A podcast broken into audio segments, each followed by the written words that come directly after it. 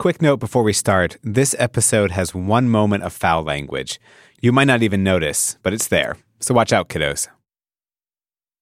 So let's pour it out. See what we got. This is a wine expert who really knows his stuff. So the first thing we're going to look for is aroma. A fine wine has actual qualities of the grape, and you can smell the fruitiness of the grape. And frankly, I can smell some fruit in this wine. This is amazing. So we brought him a bottle to get his take. I'm going to taste it.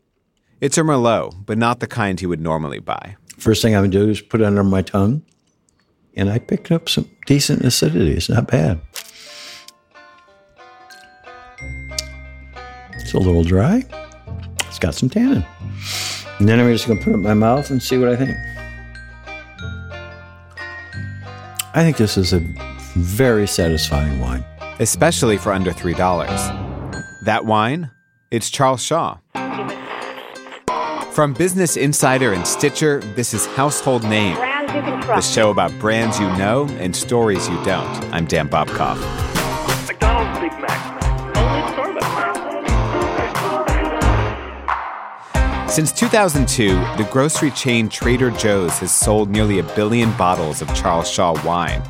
It's popular in large part because it's cheap, just two or three dollars.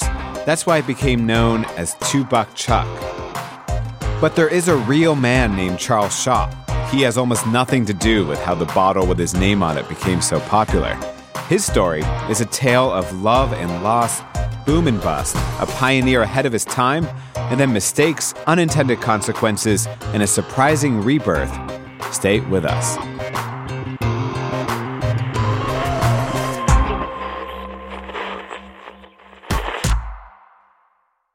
The first time I heard of Charles Shaw wine was in the early 2000s.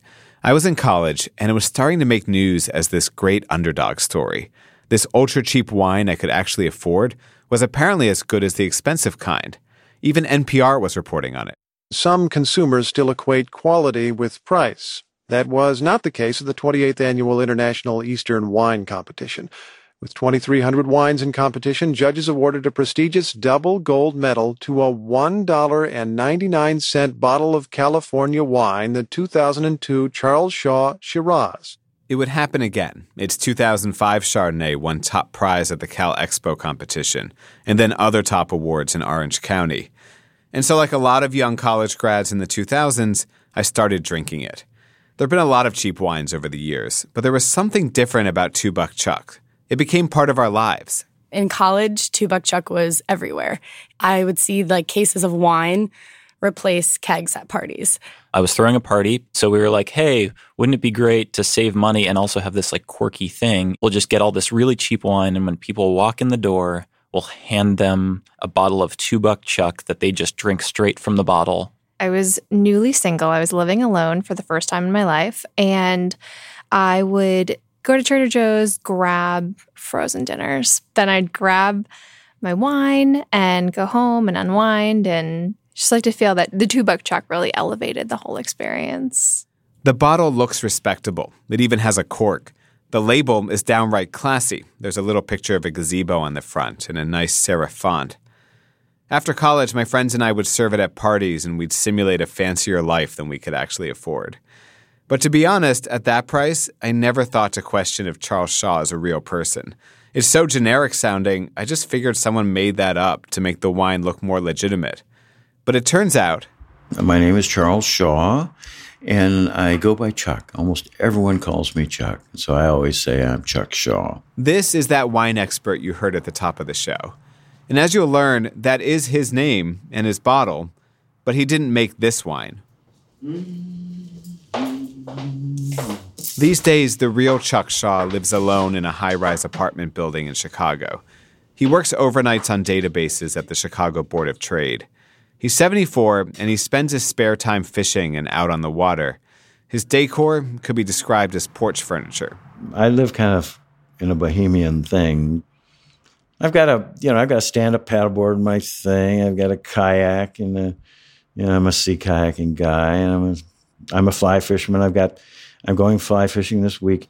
But many years ago, long before Two Buck Chuck came into anyone's consciousness, Chuck Shaw was a winemaker, and he and his wife Lucy founded the original Charles Shaw wine label in the Napa Valley back in the late 70s. Few people know the details about this, and it's a story that Chuck holds close to his heart, even today. I did feel the whole time I was in Napa Valley that I was really alive. And I haven't been that way since. And he still has a bunch of nostalgic photos from his winemaking days. This is a winery, and you can see we had, you know, this is a um, pretty serious operation. And uh, um, these are 50 acres here. This is all Chardonnay over here. This is Gamay, and all this. And this was um, this was all Chardonnay. We made that Chardonnay. We made this all Sauvignon Blanc. On a shelf, there's But, an empty uh, bottle from a 1987 Pinot Noir. There are also framed labels lining his apartment walls. One is a 1988 Gamay Beaujolais Nouveau decorated with fall leaves on the label. You might be confused if you've never heard about the real Chuck Shaw before, but stick with me. The thing you need to remember about Charles Shaw is that the wine for sale today at Trader Joe's, the wine in bottles that look almost identical to the labels on his wall, is not his wine. It's not his company, but it is trading on his legacy. So, you're basically out of the business around 92, is that right? Yes, exactly. And then you have nothing to do with the Charles Shaw brand after that. Absolutely nothing. So, how did we get here? And who exactly is Charles Shaw? I was born in Flint, Michigan. His parents worked at General Motors. After high school, he left for four years at West Point, then the Air Force, where he became an officer, working in what he calls space matters. He'd travel around the country negotiating contracts for the Air Force. He was living in Manhattan Beach in California, where his roommate introduces him to a young woman named Lucy. They fall in love, quickly married, and then had their first child at an Air Force base. And then came another. So I took my family. I had two children at the time, and uh, my wife, and we moved to uh, Mountain View, California, in Palo Alto area, and lived in the middle of an apricot orchard, and and went to the Stanford Business School. But that's where I got uh, mixed up in the wine business. And were you both into wine at this point? Is that something you bonded over? No, my uh, my wife uh, Lucy, she never imbibed. She didn't believe in drinking, didn't think it was for her, and she never has. And this is long before Californian wine had any reputation, right? Yeah, it, it was starting. You know what I mean? It was just starting. A lot of things were happening in garages near Stanford back then. Some people were starting tech companies, others were making wine, and they wanted the Stanford students' help. So, this is where he first gets the wine bug. He graduates from business school in 71. The family moves to Houston, but he just can't stop thinking about wine. Between shifts at his day job at the Bank of the Southwest, he'd sneak away here and there to call a distributor in Texas or Louisiana. Then one day, the bank offered him a job in Paris. I remember the first weekend I took my mother-in-law to Bordeaux to see all the see all the chateaus. I was so excited to see them. We had a little Peugeot and took my two children, my wife, and we drove down and spent a weekend or long weekend in Beaujolais. And I ended up drinking a lot of Beaujolais for the rest of the time I was in Paris. Beaujolais is good everyday wine. Burgundy is the good stuff for special occasions. At least that's how Chuck says it works in France. So basically, Paris brought his wine obsession to new depths. He's really taking to French wine culture and is falling in love with Beaujolais. And he never forgets about those wine pioneers he met at Stanford. But to join them would take some serious capital.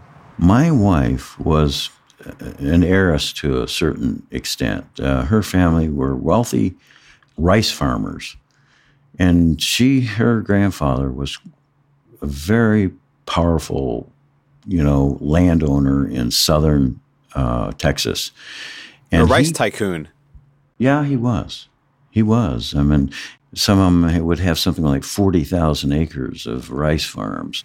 While they're in Paris, Lucy inherits something like $300,000. That's like 1.5 million in today's money. Now he has the love of French wine and they have some cash. They move from Paris to the Napa Valley and he plots to build a house and plant a vineyard. But Napa in the 70s wasn't like the well-trodden, tourist-friendly wine country it is today. There were more cattle than wineries, almost no hotels. There wasn't much going on. Was your wife on board with this plan? Well, um, I th- I thought so, but we moved all the way there, and when we got there, she after about a month or two, she said she couldn't live in Napa Valley. That uh, it was just too much of a shock for her uh, coming from Paris to go to Napa Valley, and our property was on to- top of uh, Howell Mountain overlooking Lake Hennessy. You know, geez, like a paradise up there. But there were eagles up there, there were rattlesnakes up there. So it was really a shock that she didn't want to do that. Lucy was restless and unhappy, isolated in wine country without even the comfort of a good glass of red. So Chuck shelves his plans, but a few years later, his dream of opening a winery is about to come true. He and Lucy find the perfect 35 acres in California. So we decided to buy it. It was 300 and some thousand dollars. That was a lot of money then. Yeah, it was a lot of money, but it was planted. In other words, it was brand new vineyard. So in terms of planted vineyard, I think we paid like six or seven or seven or eight thousand dollars an acre. Now that vineyard today is probably about three hundred to five hundred thousand an acre. Wow. So you can just see what it is like. you know, jeez. He had the dream, his wife's family had the cash. It was an all or nothing gamble. Lucy's relatives chipped in $60,000. Lucy put in 25 grand of her own money. The rest he got from loans and cashing in on stock options from a previous job. All he had to do now was crack open a book on French winemaking a friend had given him and start growing those Beaujolais grapes he loves. And he really took to it, quickly selling early batches to other wineries. Then great reviews roll in, and soon enough, he decides it's time to put his name on the winery. Then Lucy puts in another hundred grand of her money. His dream of bringing French wine culture to America is within sight. Well, you see, this is where I think that I failed, okay? This is where I think that the, the failure and where my problems really fundamentally come from. Coming up, those problems. There were a lot of them.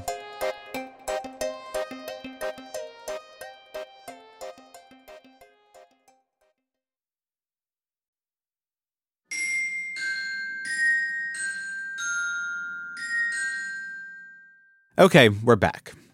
Charles Shaw is finally realizing his dream in California. He has a winery, he's figured out how to make those French wines he enjoyed in Paris, and pretty soon he is selling the stuff. As the 1980s roll around, Chuck is on his way to some very high highs and some very low lows. It was almost like an opera. This is a clip from the movie Yes, Giorgio with Luciano Pavarotti. It's not exactly the highest point of Pavarotti's career. It's not fondly remembered, if it's remembered at all, but it was a major production by MGM Studios, and it was filmed on Chuck's vineyard. MGM spent about three weeks there, and they built a tennis court in the middle of our Gamay vineyard for the film with that gazebo. And that's where the packaging came with the gazebo, was from the film with Pavarotti. I had no idea this is why the gazebo was always on the labels of Two Buck Chuck.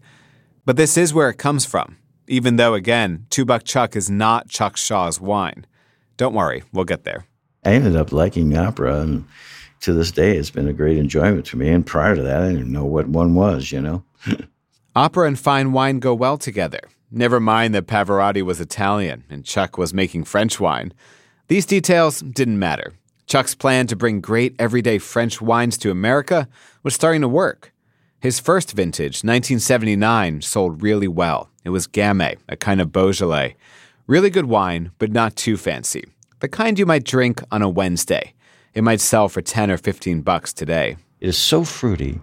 When you sit down at the table and the wine glass is poured out, you can smell the aroma just sitting at your table. It's a, it's a incredibly beautiful garnet color. It's famous for its garnet color, which is blue cider red. And it's such a beautiful thing in the glass, and it's so aromatic. Meanwhile, Lucy still didn't drink. And this made for some interesting moments in the Napa Valley social scene. when we had dinner parties, she would put up a sign on the on the dining room door, "No wine talk." And so, How did that go over? well, you know, um, to her credit, uh, it, maybe it broadened some of these folks, including myself, because we were so immersed in the business. You know what I mean? It was just business, business, business. but I, perhaps she didn't, um, you know, she didn't love it like somebody who was involved in the production, and you know, in my case, making wine and it was such a serious thing, you know. And my goodness, it was so competitive, and yeah, it's a it's a competitive business. That competition demanded a winning strategy, or some bets that really paid off. For Chuck, his whole bet here was that he'd make a great everyday wine like the French drank, Gamay, that kind of Beaujolais, and he figured he'd have that corner of the market to himself. I screwed up, I think, in strategy because several producers in Napa Valley produce Cabernet Sauvignon. And I considered that competition. So if I would do Burgundy wines like Gamay, I wouldn't have to compete with the guys that are Cabernet, Cabernet, Cabernet. And I could niche this thing. Plus, that's the popular wine style in Europe. And, you know, so I could be selling to the masses while these guys are selling to the fancy trade. It made sense in theory. But here's the thing Americans didn't know a lot about wine back then. Many thought it was elitist, all of it. So, because there were so many wineries pushing Cabernet, Americans were like, oh, that must be what we should drink. Meanwhile, Chuck was just about the only guy selling Gamay. At first, his distributor, Wilson Daniels, was excited, but then, It didn't catch on. even though the wine was genuinely great, We won gold medals in every tasting we were in, and we I did three White House state dinners with that Gamay. We were put into the Macon Fair in France, the Burgundy Fair, surreptitiously. So that's how successful that wine was in terms of amazing quality. but people weren't buying it. Chuck had a Gamay glut, and he had to find a place to dump it. I ended up uh, going to Trader Joe, um, Joe Coulombe, uh, down in Pasadena. He's a Stanford guy. So I go down there. Hey, Joe, let's do a deal. And I sold it at a price. He uh, had a truckload sale. You know what I mean? I know you're probably thinking this is the beginning of Two Buck Chuck at Trader Joe's, but it's not. It wasn't sold as Two Buck Chuck then. It's just a coincidence that Chuck Shaw sold his much more valuable wine to Trader Joe's for about $2 a bottle. See, Napa Valley winemakers back then would often dump their excess product for cheap at Trader Joe's, but they didn't want to be associated with bargain wines, so Joe would just sell it quietly, never advertising the labels. And that way you protect your brand. And so all the Napa wineries, if you had inventory problems, you would just lay it off to Trader Joe. Anyway, he learned from that and started diversifying to Chardonnay and Pinot Noir. And he bounced back in a big way. He released wines with American Airlines. He had grand openings at fancy hotels. He continued to travel the world with his wine. It sounds like in the mid 80s, things are great. Yeah. So, what happened? Well, in the mid 80s was what could go wrong, right? I've got five children. It was kind of a man, it was an intense period of time in the in the business, meaning people were coming into Napa Valley, they were building hotels and fancy restaurants and you know what I mean? It was just God, it was like a uh, boom, you know, and uh, here I was in the midst of it, and I was one of, say, 18 principal producers. It was just wonderful. So, the, so the thing is, what could go wrong, right? A lot of things were about to go wrong. This lifestyle and the winery's growth was all fueled by debt. He used that debt to double production, but there wasn't enough demand. Then he had an idea to put it in fancy wine barrels, but the supplier coated them in paraffin. So the wine was polluted by this petroleum flavor. and he lost 10,000 cases. I took one taste of that wine and it almost broke my heart. That wasn't all. A bug called root louse destroys his main vineyard. This starts to worry his wife and her family, who are financing a lot of this. And then to top it off, a bank calls and wants some of its money back. Did you feel like this was the beginning of the end? I mean, what was going through your head? Well, I tell you what, it makes uncom- it makes you uncomfortable to lose that kind of money. You know, it's it's stressful, and I think maybe my spouse was saying, "What a dumb shit," you know what I mean? Because I wasn't, I don't think I was attending enough to her.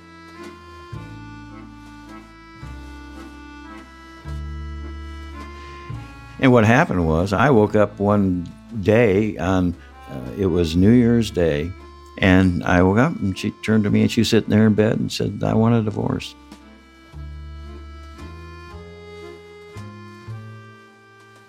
We'll be right back.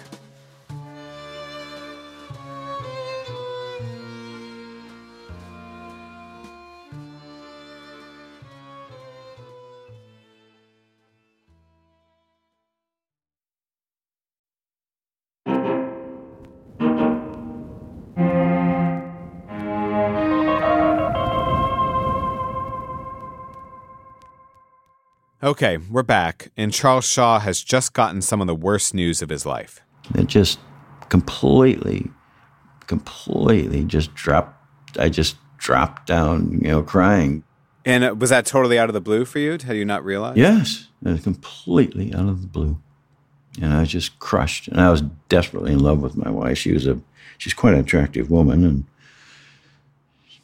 quite a character. The Charles Shaw winery might have survived the bad barrels and the sick vines and the overproduction and the banks asking for some money back. It might have survived all that if Lucy's family had sunk more money into the whole venture. But they were done. And so I went to get the capital, and my wife would not allow that because she had decided to divorce me, and I wasn't aware of that. That morning, I woke up and she said she wanted a divorce. Probably she just lost confidence in me. If you think that sounds harsh, just remember without Lucy's investment, Chuck would never have had any of it. She says in total she thinks she invested something like $450,000. That's more than a million in today's money. And we asked Lucy about all this, and she said there were other reasons the marriage fell apart. But with the marriage failing, the business partnership was too. Someone suggested declaring the whole thing unmanageable so the state would come in and take over the winery. I was so disappointed about the failing marriage. It just just broke my heart. What happened was, Lucy wanted to take control of the winery. If the divorce went through, she and her mother owned enough of it that they could vote to remove Chuck as general partner. She removed me. It was right in the middle of harvest, 1991, I think it was. She called a meeting and removed me as the general. And then, in the agreement with Cobrand, they had 30 days to accept a new general partner if Charles Shaw were, were removed. But here's the twist They did not accept Mrs. Shaw as a general partner. And so the distribution of the winery completely collapsed within 30 days of me being removed as a general partner.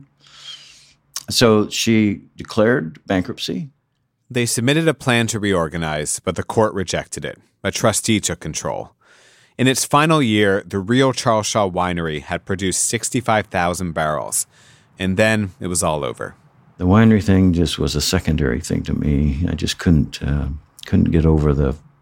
I was I was on the vestry of my church for all those years. You know what I mean? And I coached the football, the kids' football town, and I just didn't feel like much of an example. You know, and I just it just crushed me. I was, yeah, I'm from the Midwest. I'm a religious man, and it just damn near, I just damn near died. After this huge loss, something else is taken from Chuck his name. The trustee for the winery now owned the Charles Shaw brand and label design. A couple of marketing guys from the famous Robert Mondavi winery realize hey, that brand is worth something. So they scoop it up and immediately sell it to Fred Franzia, a savvy businessman who mass produces wine at his Bronco Wine Company. Remember that name. After the collapse of the winery, he heads east and eventually ends up in Chicago, where he tries to build a new life. He had no idea his name and label had been sold. But back in California, his brand name and that label with the gazebo are sitting on a shelf at the Bronco Wine Company. Now, Bronco is not known for fine wine. It produces on a mass scale in huge industrial tanks. Its grapes are grown in the far less prestigious Central Valley, if they're aged at all, it's on the highway to the plant near the Napa airport, so it can say it's from that region. Some call it a zip code winery. Fred Franzia is savvy. He built Bronco by buying up names and labels from bankrupt wineries. He bought the Charles Shaw brand name for $27,000 and just held on to it. That is, until 2002. It's after 9 11, there's a recession which led to a big wine surplus. And that's when Fred looks at all the labels he's bought up over the years, but never used, and pulls one off the shelf. You guessed it, Charles Shaw. And in an ironic repeat of history, Fred takes it down to none other than Trader Joe's to go back on the shelf with a $2 label. And this is the moment that the two buck chuck we know today is born. How did you first find out about that it had showed up? I think Joe sent me a note. Joe Coulombe. You know, the founder of Trader Joe's. Was it a total surprise when this showed up at Trader Joe's in 2002? Yeah, complete surprise. What was your first reaction? I was all upset. All of a sudden, other wine folks from Napa start noticing this old prestigious brand is being sold for a couple of bucks. I just thought it was terrible because my friends in Napa Valley blame me for this low priced former Napa brand coming in and making them, I think some of them felt uh, making them look bad. This is the kind of elite wine world Charles Shaw belonged to, a pretty far cry from the Bronco world of bargain bottles. You know, here I was trying to tell my my old uh, Napa Valley Vintner guys uh, that it wasn't me that did it. It's been 16 years since then, and Two Buck Chuck's still going strong. And over the years, Chuck Shaw has come to terms with it all. Well, today, my reaction is exactly the opposite. I am just thrilled. He pulls out the May 2017 Trader Joe's newsletter celebrating the 15th anniversary of the wine a billion bottles. Bronco has been able to keep costs down by running things very differently than the real Chuck Shaw. Bulk production, cheap corks, cheap bottling, cheap shipping, cheap real estate costs Everything is pretty cheap. And that's the point. The masses don't always need fancy French wines, as Chuck thought. So the what my point is now is wait a minute. If it weren't for these guys, we would be nothing. No one would even know who we are and what we did. I failed, yeah, sure. I, I failed. But I went to talk to Stanford last year and uh, the kids all come up to me and said, "Oh God, it's great!" You know, well, hell, all the dorms love it. You know, all the fraternities and sororities love it. So, can't be all bad. So I, I think, what the hell, you know? Have you seen a penny from those billion bottles? No, no, not a penny. He's not the first person in business to lose control of his name. He's not the first to watch someone else make millions off something he built. But it still stinks, right? Do you ever think like, you know, if you had had some rights to that name, like what would what would that have done for your life? Well, make it different, wouldn't it? and here is uh, uh, a state dinner for the Prime Minister of the Islamic Republic of Pakistan, and that was that gal. Remember her? After he had shown us pictures of state dinners, an unopened 1988 Charles Shaw Sauvignon Blanc, and old magazine articles about his winery, we pull out that 2014 Charles Shaw Merlot from Trader Joe's. Before he tasted it, he had one request. Do you mind if I sign this? He signs right on the label next to that gazebo from the Pavarotti film. Ooh. After his divorce, Charles F. Shaw tried to spoil his kids to curry their favor. He found new jobs in new cities. He even tried to start a winery in Michigan. But in the end, Two Buck Chuck at Trader Joe's has become his legacy too. If somebody hears my name, like I'll be in a restaurant and they'll look at my credit card, and typically it'll be a joke. Oh, you must be Two Buck Chuck. You know what I mean? They'll, that's what they always say. And then what do you say? I say, well, yeah, um, I am the founder of that winery. I have nothing to do with it now. But interestingly enough, 40 years ago, I did. Next time you see some two buck chuck on the shelf, spare a thought for the real Chuck Shaw.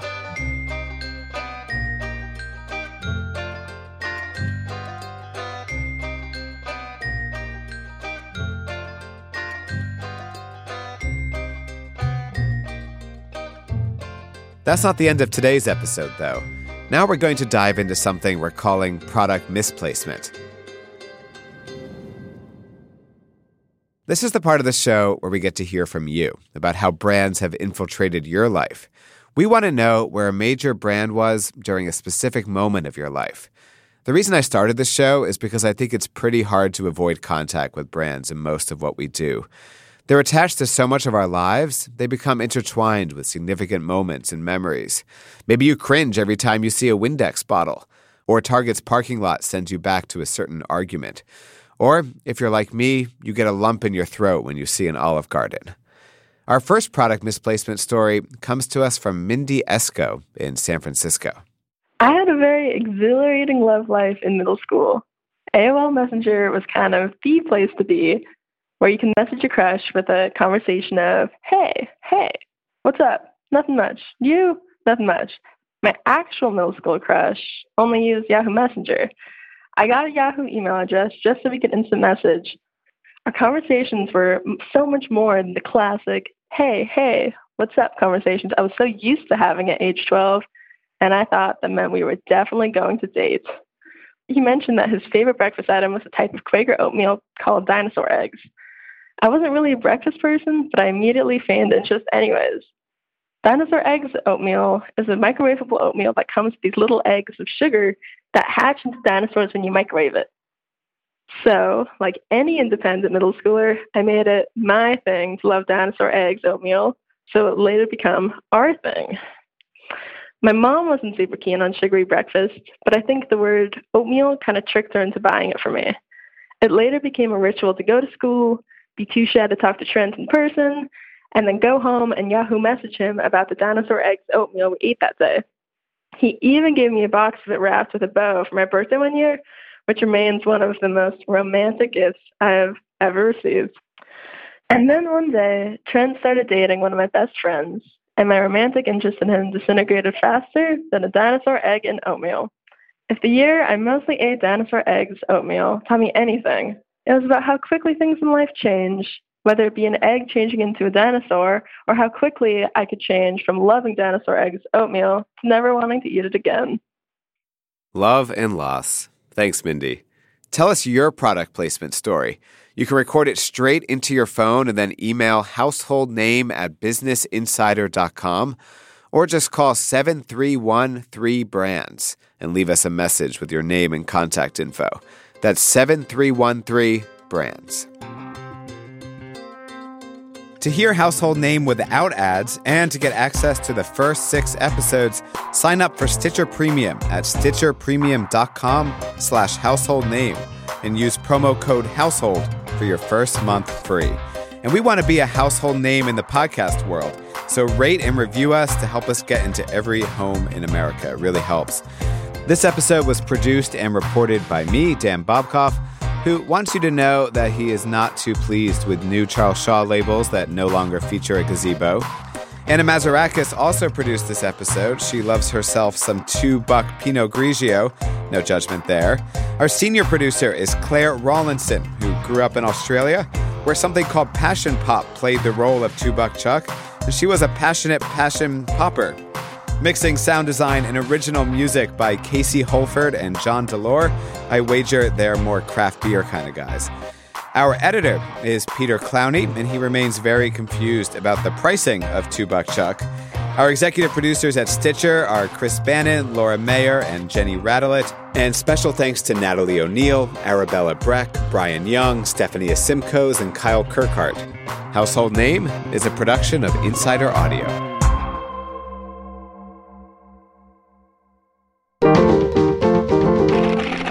Stitcher.